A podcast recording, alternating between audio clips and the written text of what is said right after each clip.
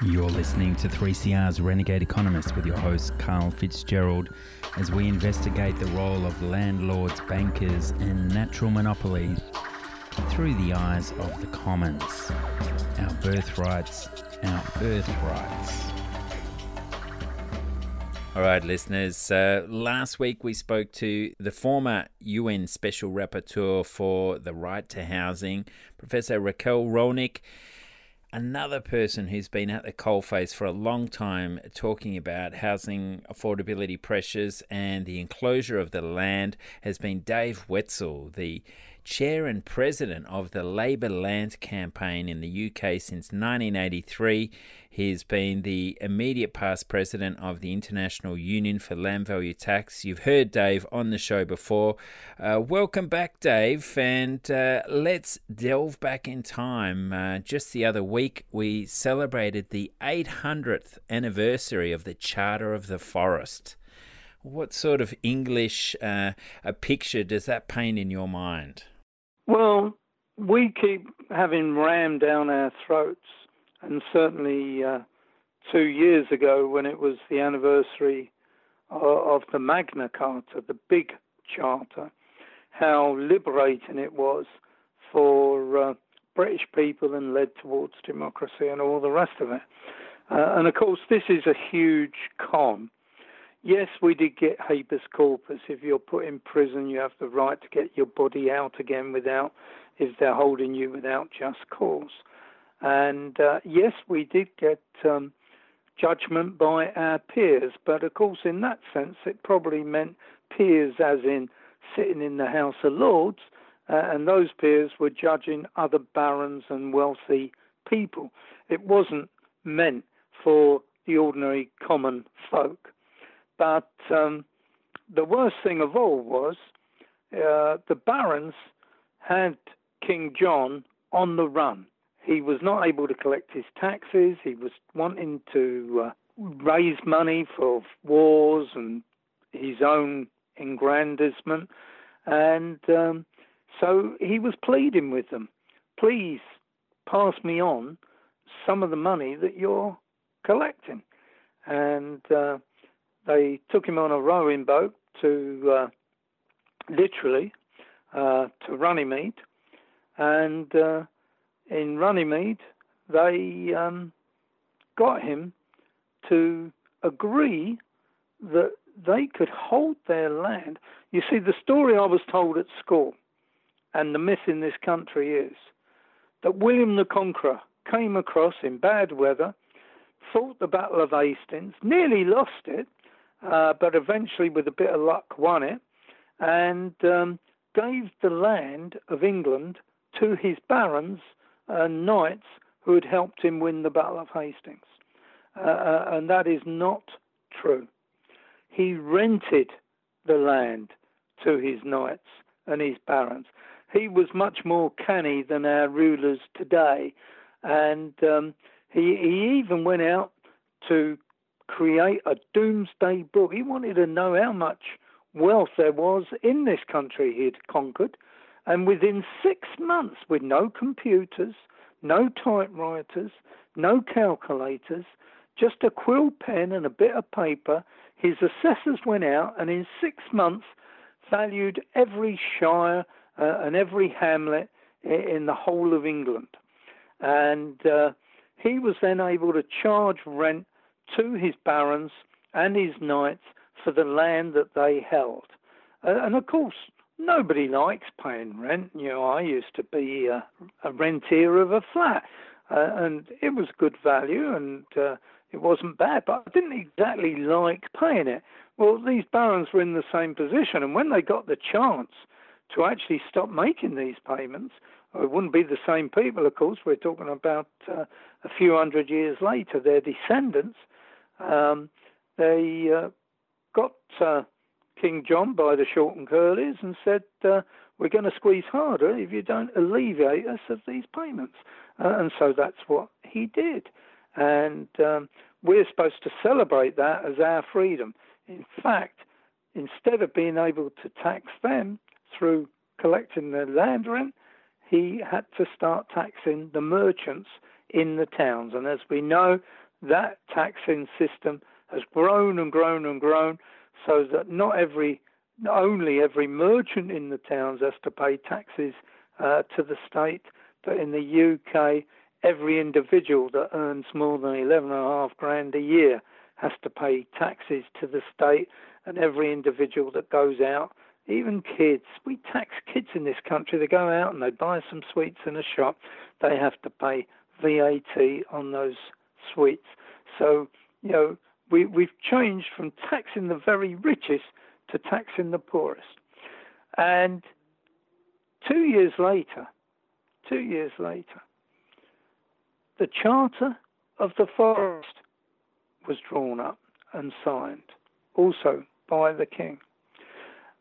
And what had been happening, there was outrage amongst ordinary folk because, again, these rich barons and other rich landowners were actually putting fences round the forest and saying that if you climb over that fence to do what you, your forefathers, have done for centuries, and that is to uh, catch the wildlife, to uh, pick up the um, nuts uh, to take home to eat, to allow your pigs to roam and to uh, eat the truffles or whatever happens to be in the forest, to collect firewood to take it home, to uh, heat your home, to collect good timber to bring it home, to build your home with wood. You're no longer allowed to do any of those things. We'll appoint a gamekeeper to either shoot you or, or to take you to the local assizes where you'll be imprisoned or penalised in some way uh, for stealing. I have personal experience of this. Before I was born, my grandfather, my grandfather worked in a bakery, and he was actually taken to court for stealing two loaves of bread on, on, on a Sunday, uh, and that was because he was allowed to have one loaf of bread, uh, but because his family was growing, came to the weekend, he took three loaves. He was allowed one, but the other two were theft, and he was actually charged five shillings and sixpence uh, for stealing two loaves of bread. And I'm quite proud of that. I think that lives in the good tradition of the people that went out and trespassed. If you're hungry, they should not deny you access to food. He was lucky he didn't uh, get sent out to Australia, hey? Oh, well, had it been a few decades earlier, that could have well been the place. Uh, and he could have, his descendants could have been friends of yours today. Dave, I'm assuming so... that's how your ancestors got there. I know what a cook you are, so it obviously runs in the family. Oh no, we won't get onto that one. But uh, yeah, this period though, there was a lot of uh, tussling between the monarchs and the landlords, and then the communities living on the land, wishing to grow their food and and use some land. But as as uh, the societies developed, there there was uh, a lot of conflict because the monarch was trying to charge his share of rent on the landlords. They were fighting back with this uh, Magna Carta type decree, and it seemed like uh, society was still trying to figure out how best to to orchestrate these various hierarchies. The, the Charter well, of the Forest was was part of that comeback, wasn't it? It was trying to be a bit yeah, more reasonable. Yeah, it allowed people to do all the things I've mentioned and others as well, uh, to cut turf in the forest and uh, put on their roofs of their homes. So we celebrate Charter of the Forest because it is worth a lot, and we should get back to those principles today that what nature provides, no individual should be able to stop you from enjoying that. And the obvious way in a complex economic society like we live in is that uh, we collect the rent of land and natural resources. They should go to the government, and then we get rid of all these taxes and impediments on, on trade and production. Mm. I mean, uh, it's hard for people these days to really make the connection between the land and the commons and our freedom. But back in those days, if you did engage in poaching and you were caught, you would literally lose an eye.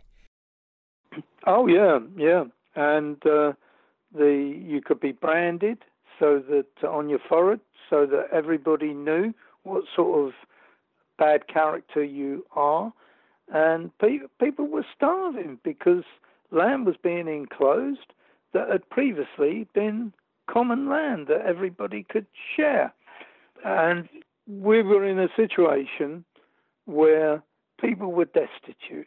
And of course, as a result of that, they did um, rebel, and there were many rebellions, um, some recorded um, quite widely, some you've got to go into local records to find.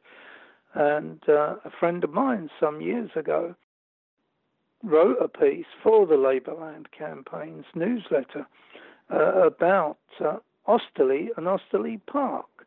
He was a Green campaigner on uh, preserving Osterley Park and uh, owned by the Earl of Jersey before he got rid of the expense of running the park. He kept all the agricultural land around it, but the house and the park he transferred to the National Trust, uh, and so it's now a, a, national trust. And I'm very proud of the National Trust. It's a form of land common ownership, but um, landlords, you know, the big rich people have uh, they need a new roof on the mansion they live in. They give it to the National Trust. The National Trust puts the roof on the house, and they're allowed to live there rent free forever and a day. And their ancestors, uh, or their no, not ancestors, they're all dead. Um, the people that uh, come after them, their grandchildren and great grandchildren, will also be allowed to live in the house. I think that needs to be rectified. But anyway, he wrote this uh, very interesting article about Queen Elizabeth enclosing the uh, Osterley Park and other areas around it, and uh, local people protesting. Uh, and uh, two or three of them, maybe, uh, were actually strung up. Uh, and we often talk about enclosures and we think of um, Henry VIII stealing the land from the church, privatizing it to his own benefit. Um, but uh, and we think often of enclosures being maybe uh, 1700s, uh, certainly uh, the 1800s, uh, but we don't realise that um, it started much much earlier than that, and people really did suffer. Uh, and one of the reasons that it was all legal, or mostly, I'm told Leicestershire never bothered to go to uh, the House of Parliament to legalise their enclosures. Uh, and so anybody who's got a freehold in Leicestershire today is probably on very tentative hooks because uh, it was never legalised, the original enclosures. But um, the uh, Parliaments, the House of Lords, was obviously a House of Landlords, but so was the House of Commons you had to be a landowner or a leaser over something like ten pound a year, which was a lot of money in those days, um, to even vote for the House of Commons, uh, and you had to be a landowner to sit in the House of Commons. And one of my complaints today is our British Parliament. I think we've got two houses. One is called the House of Lords, and the other is called the House of Commons.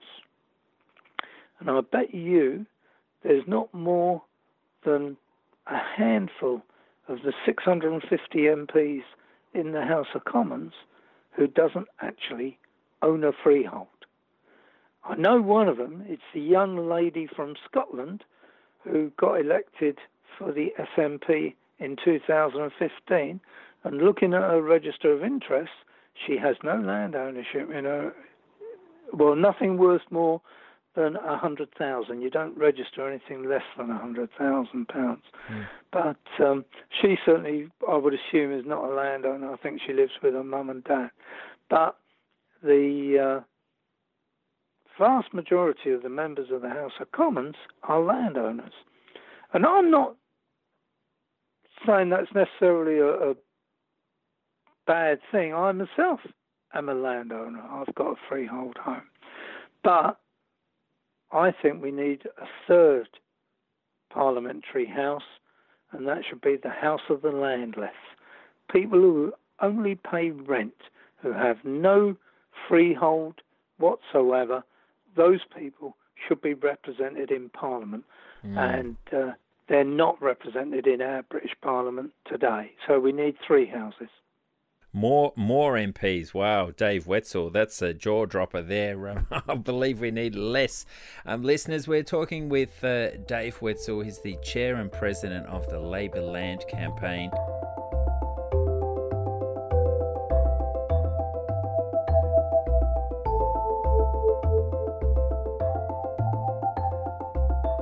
There's uh, quite an upswell of discussion of uh, land value tax type issues in the UK, uh, particularly in London, where as a gateway city, so much foreign investment has come flooding into uh, that uh, one one square mile of uh, London CBD and surrounding suburbs, and it's just immense talking to someone like yourself who's been at this uh, story, you know, keeping this story uh, running for, you know, 40, 50 years on, uh, to now have this globalized finance, these international land shark elites scouring the world looking for um, easy purchases where they can make these huge windfall gains.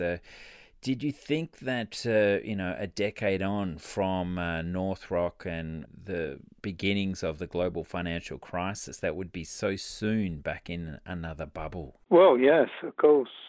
Fred Harrison is the person I quote because he looked at the research done in the 1930s in Chicago that went back to the start of the Industrial Revolution. Um, and of course, reading Progress and Poverty and Henry George. Uh, progress and poverty, you know, the uh, subheading of that is, uh, you know, the causes of uh, uh, booms and slumps. You know, uh, why do we have these depressions on a periodic basis? And uh, using that material, um, Fred Harrison in 1983 published Power in the Land that showed there's a clear 18 year land cycle uh, with a nine year half cycle. And uh, so anyone who uh, in 2010 um, thought that uh, land prices would never go up again uh, was um, misled. They needed to read um, Fred Harrison's books. He followed it up in about 2005 with Boom and Bust. And um, it's easy to predict 2010.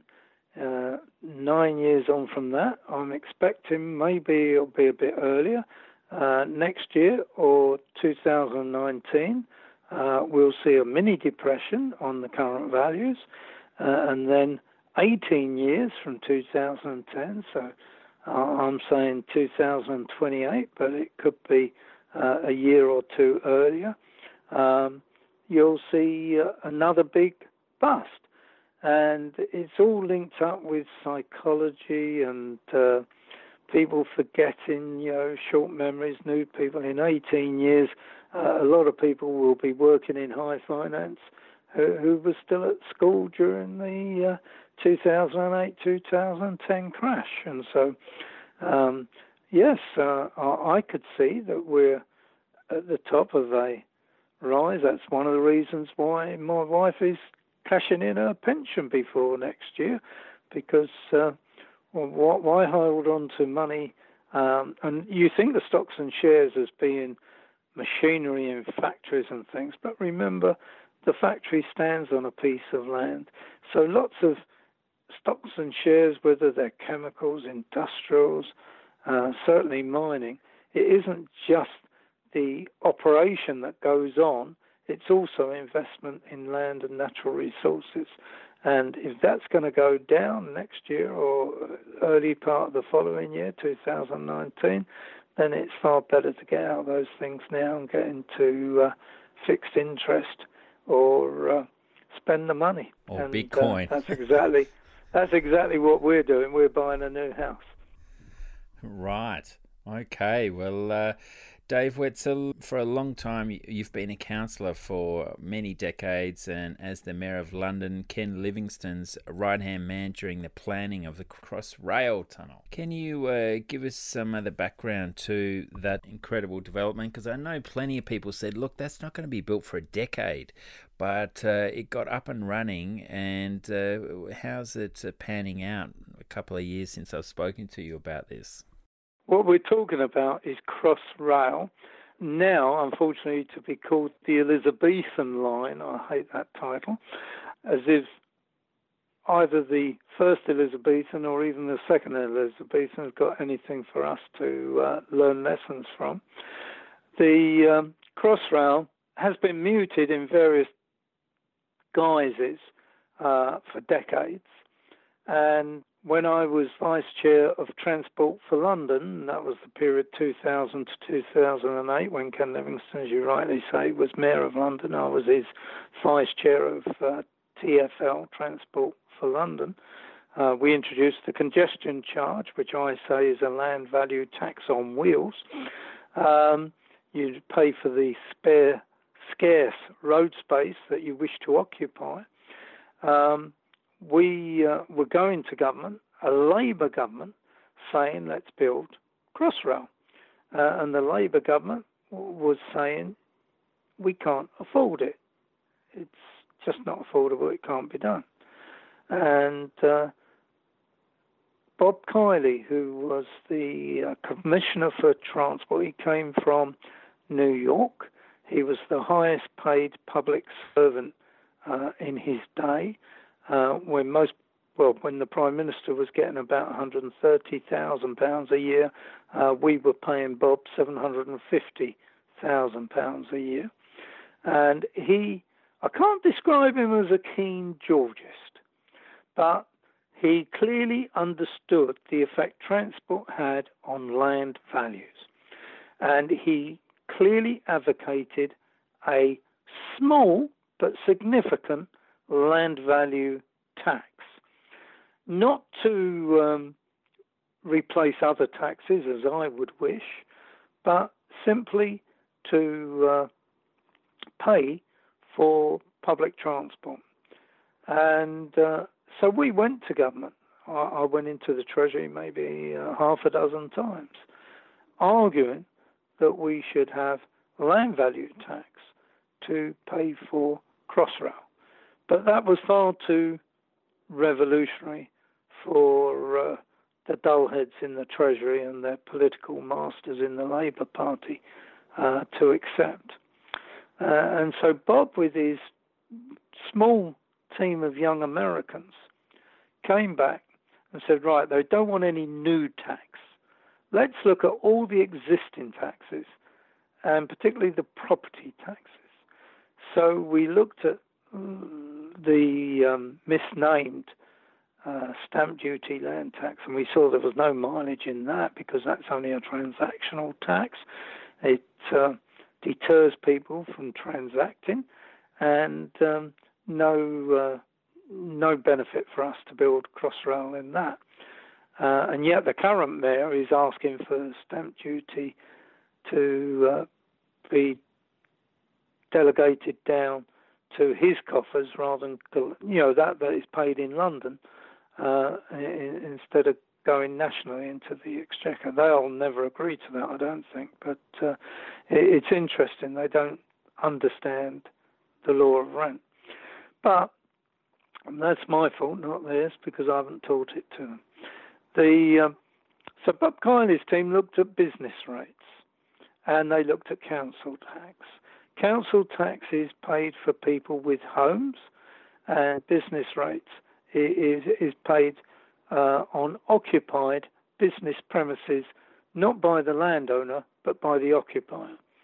And um, they suggested, first of all, to me, and then we went to the Treasury and suggested it, that we could have a small levy on the bigger businesses those of a rateable value over about fifty thousand pounds per annum. So you've got to be a pretty big business to be paying that much uh, rates on that valuation. And um, if we had a small levy, we could collect over a number of years 4.1 billion pounds. And the cost of Crossrail was 16 billion pounds. So a quarter of the cost of Crossrail could be collected from what we described as a supplementary business rate, only falling on the bigger businesses and only falling within the Greater London area. Now, Crossrail is a huge railway. The main tunnel goes through central London, but it goes out either side. It goes out maybe 30 miles from the centre to Reading and a similar distance um, to the east of London. Reading is to the west of London. It has a branch going to Heathrow Airport, and when it leaves Liverpool Street, it has a branch going to Docklands, uh, where all the Canary Wharf and the big uh, financial, legal, and accountancy firms are, located, and then on to Abbey Wood, and the other part of it goes uh, north of the Thames to Shenfield. And all those businesses outside of the Greater London area, in the catchment area of Crossrail, will all see their land values increasing. And that's a tax free gift to those landowners. But nevertheless, just having a small levy, I'm talking about perhaps 2p in the rateable value of the pound each year, and only on the more expensive buildings, not including the expensive land, any vacant sites would pay zilch. Oh, no. And not including the value of land outside the GLA area, which will go up, particularly places like um, the uh, Heathrow Airport. You know, they'll collect an enormous more rent, uh, uh, and that's a Spanish landowner owns um, the Heathrow Airport uh, they'll all benefit. But even just collecting that small amount uh, will uh, raise a quarter of the huge cost of Crossrail. And it was many years later that I met um, the um, a guy called Sam White. Now he was the political advisor to Alistair Darling, by this time, when the decision was taken we could build Crossrail, Gordon Brown was Prime Minister and Alistair Darling was the Chancellor of the Exchequer. Some person said to me before Blair resigned, the trouble is if Gordon becomes Prime Minister, who can you have as Chancellor? I said, well, obviously Alistair Darling. He said, no, no, you can't have two Scotsmen, one Chancellor and one Prime Minister. That's not on. I said, well, we've had two Englishmen in many, many occasions. I don't see why you can't. But anyway, it happened. And Sam White said to me that the whole concept of the supplementary rate was the game changer. We also did other things. We securitized some of the extra revenue that would be coming in um, so that we could get money up front from the banks and we would pay them back once the trains are running from the extra revenue from the fare box which I disagree with. I think trains should run free. It would put land values up even more, but um, if we had a land value tax collecting 98% of the land wealth, uh, that would be to the good of the public purse. So I'm all in favour of encouraging people to leave their cars, use public transport by having a free public transport system nationally. Listeners, check out the podcast for an extended interview with Dave Wetzel. Wouldn't you love to sit around a campfire with him? Maybe I'm just that sort of geek.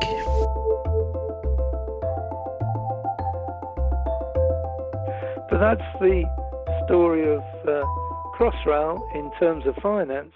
Of course, there's many more stories about Crossrail, the uh, cemeteries they dug into and things like that, the problems, the engineering problems they faced, and and the problems of the Soho studios who were complaining about the vibration of the building works affecting the uh, recording of their marvelous pop tunes.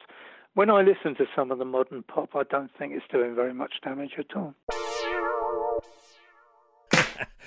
Dave Wetzel, though, how has it panned out now that the Crossrail has been built? Uh, uh, everyone's accepting these charges, and uh, is it being recognised that uh, by capturing some of this land value uplift due to public transport, due to public infrastructure, that uh, it makes sense?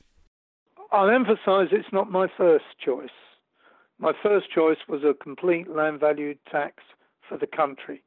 My second choice was a site value rating or a local land value tax for London itself. The supplementary rate was only my third choice. But the beauty of it was the landowners who were going to pay it knew their land would go up in value much more than the amount they would pay. So they did not squeal. How much of that was discussed with the landowners that you'd only be taking one or two percent of the uplift?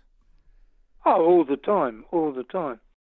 Were, were there any like public uh, uh, campaigns to actually teach people that, or what sort of outreach programs were? No, we didn't need to. We we didn't spend a penny, penny on publicity or advertising. We um, put out press releases. We discussed regularly. Transport for London had regular meetings uh, with all the uh, business community, small businesses, big businesses, etc.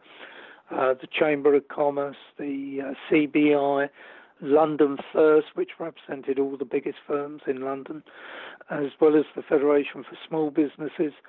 These were regular ongoing discussions, uh, not just about Crossrail, but about all the problems they faced in London, getting suitable workers, getting materials in, and all the rest of it roadworks and how they affect business and stuff like that. So we were having regular meetings with businesses and uh, we explained it fully to them. The Conservative Party did not oppose it in Parliament. Indeed, in 2008, when uh, Boris Johnson, the new Tory mayor, sacked me on his first day in office, he carried on with Crossrail and the funding of Crossrail because he could see the benefits of it.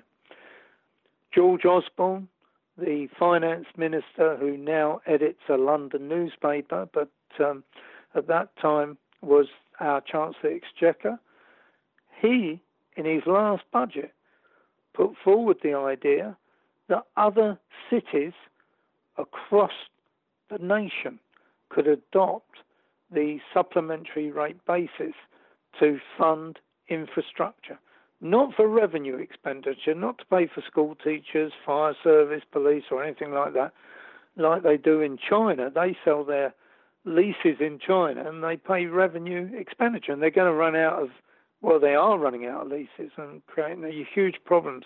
Uh, there's almost riots every week in some part of China where local farmers are being pushed off their land in order for the council to sell leases in order to get revenue to pay for services, which is obviously the totally wrong approach. But they, the Tory government, advocated it for cities to be able to use to fund infrastructure. And that is the story today. This government uh, under Theresa May is advocating land value capture. And in Parliament, the Coalition for Economic Justice, which brings together most of the Georgist organisations and individuals into a collective approach, and we meet monthly. The Coalition for Economic Justice is just about in December the 2nd to form an all party parliamentary group for land value capture. And for that, we have to have members of Parliament, either members of the Lords or members of the House of Commons from all the major political parties to form an APPG, which gets registered by the House of Commons itself. And we're doing that on December the 2nd. We've got all party support for it. Doesn't mean, doesn't mean the uh, major parties themselves are all signed up to it. But what it means is we've got individual MPs and individual members of the House of Lords who are prepared to sign up to the APPG for land value capture. We're certainly on a roll. We had a general election in April this year. No, beg your pardon, June the 8th this year. The campaign started in April. And in three of the mani- four of the manifestos, the Green Party, the Labour Party, the Cooperative Party, and the Liberal Democratic Party, land value tax, those words were mentioned, and even the Conservative Party was looking at land values as being a way to help fund residential care for senior citizens and things of that nature. And all the parties are desperately concerned about the housing crisis. And you and I, and I hope most of your listeners, realize there is only one solution to the housing crisis in whatever country, and that is to collect the rent of land for public purposes and to stop taxing the building of houses themselves and stop taxing the people that build the houses and stop taxing the entrepreneurs who bring everything together. We don't need to tax entrepreneurs if we're taxing land values. How did I, how did I beat? This is middle.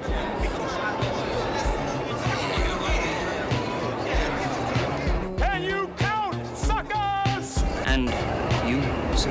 A simple farmer who has prospered.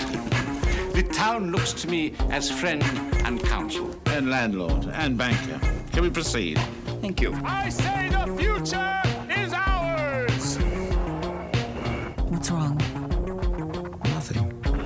If you can count.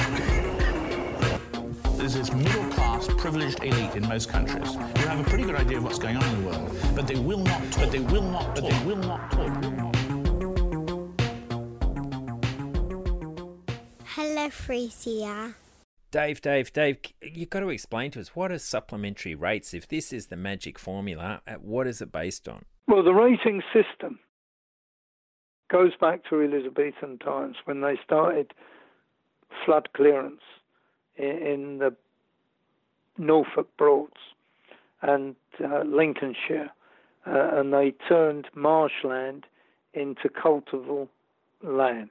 And so what they did on all the landowners they they charged a a rate, and that paid for the flood clearance, for the building of dikes and the building of streams, uh, canals, and things to shift the water into the sea, and it allowed the land uh, to be uh, farmed, and um, that was introduced, and it was extended to the towns on buildings only.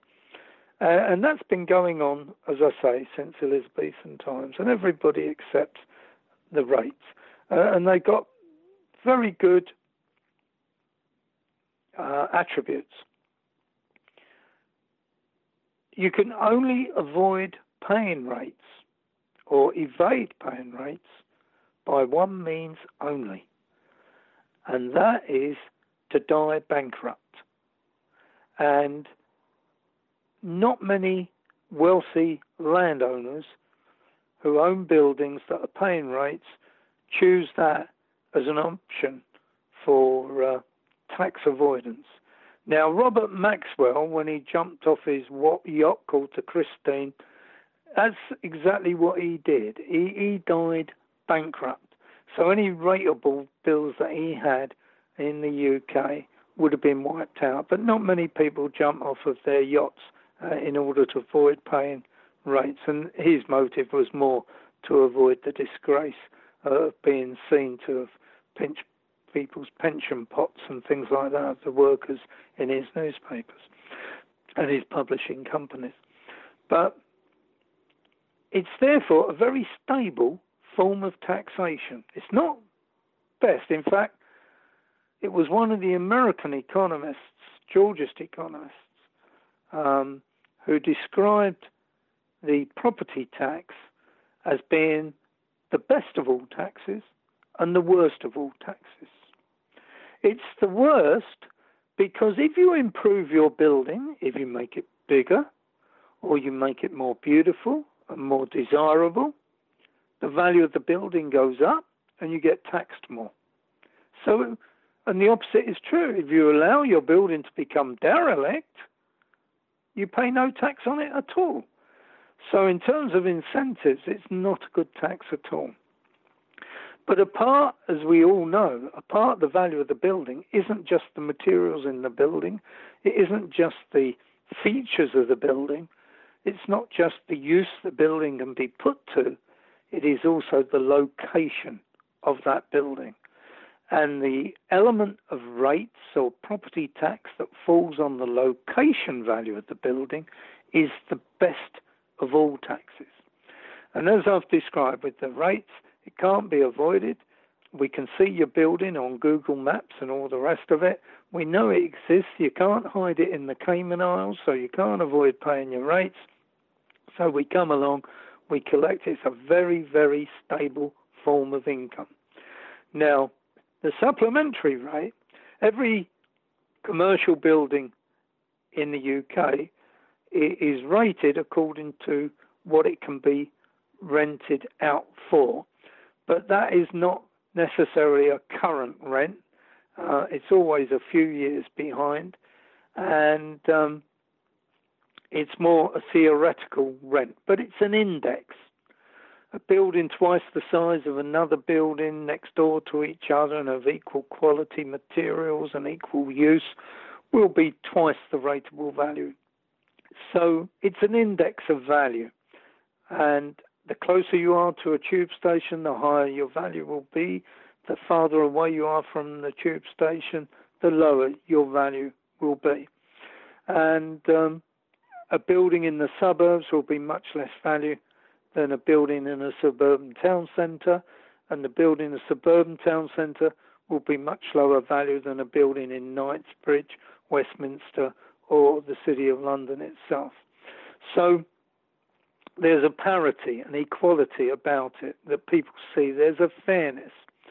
And um, although people bellyache, there's also something else about the rates that doesn't get talked about there's an inverse relationship between the rates that you pay and the rent that you pay. And that's not all.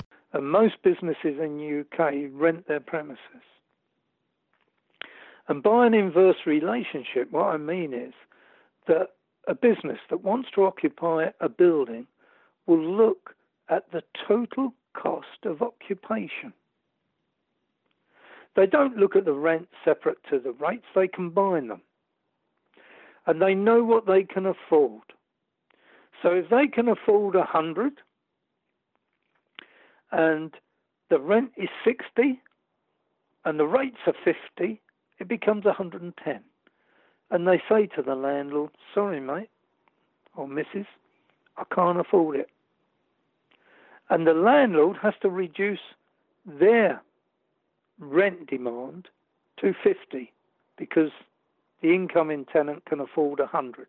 If they're going to give 50 to the government, local government, uh, they can only afford to give 50 to the landowner. If the rent goes up to 80, they can then only afford to give 20 to the landowner. And so that is what I call an inverse relationship. Now, we get many, many businesses on the television, the radio, the media, and newspapers saying business rates are too high, we need to drop them. Uh, and governments have even done that on occasion, frozen them for a period of time or whatever to help business. What they don't realise, they're actually helping landowners. And the biggest evidence was that was the LDDC, the London Development Corporation, uh, Docklands Development Corporation that I was talking about earlier, um, they had a 10 year rate freeze. For 10 years, any occupier moving into Docklands paid no rates at all. What do you think happened to land values? The rates not collected by the government went to the landowners. So this inverse relationship exists. And the more higher we can put rates, the lower rents can be collected. Mm. And now with the uh, supplementary business rate, it meant that the rates were going higher, and therefore the landlords would, over time, when leases come up for renewal, etc., they would collect less in rent. but they knew the reduction in rent due to the supplementary business rate would be more than offset by the increase in rent because of Crossrail. And I've got proof of that. I've got a friend who owns a building near five minute walk from Tottenham Court Road station opposite the um, British Museum. And uh, his property, he bought it for just over a million pounds uh, some years ago. But uh, since Crossrail was announced, and it's now worth over two and a half million pounds. And he says most of that is down to Crossrail and his closeness to Tottenham Court Road Station. People want to be close to Crossrail. It opens up enormous opportunities. It isn't just the railway itself, but it's all the links it has. You know, Liverpool Street, all the lines out of Liverpool Street, King's Cross, all the lines out of King's Cross, um, Bond Street and Oxford Street opens up. Uh, Heathrow, you know, people want to get to Heathrow. Going out to Reading, Reading is our Silicon Valley. People want to get there. And so it's national rail links it has, it's got all the other tube line links it has, it links into lots and lots of thousands of bus routes. It's all of that that Crossrail offers. It's a change of gear for the city when it opens in 2000, well, either late autumn, winter 2018 or early winter, spring of 2019. When it opens, it, it's going to make an enormous difference. And as we all know, that difference will be expressed in land values, and landowners knew that. So that is what the supplementary rate is. Um, if your building is valued at £50,000 every year, you're going to pay tuppence for every £50,000 of value. Uh, and, you know, that is peanuts compared to the increase that you're going to benefit from.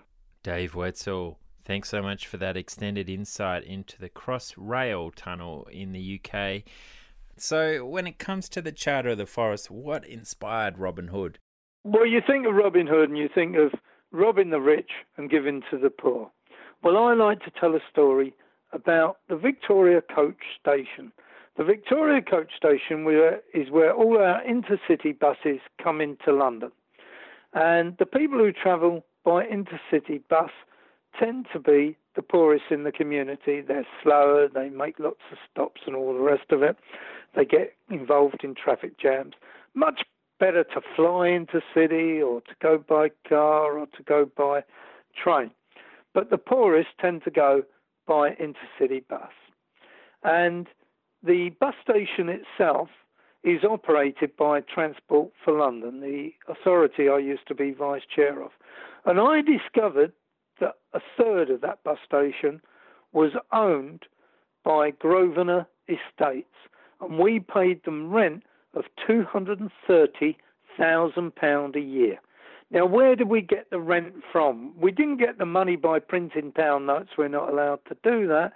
So we charge the coach companies 230,000 a year uh, to pay to Grosvenor Estates.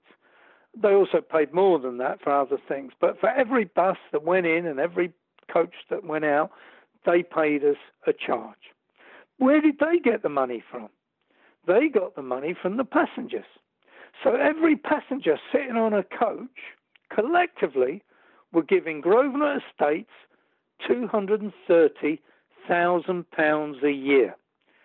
So we're talking about what I would call an absurdity, but no, not an absurdity, an obscenity. The poorest travellers in this country are given Grosvenor Estates owned by the richest landowner in the country, the Duke of Westminster, 230,000 a year. That cannot, cannot be right. Yes, Dave. Uh, well, that's perhaps what us uh, tax geeks are all about is uh, playing the real Robin Hood and using the tax system to charge Grosvenor Estate for the immense value of that station. And instead of them collecting the rents, we, the public, collect the rents.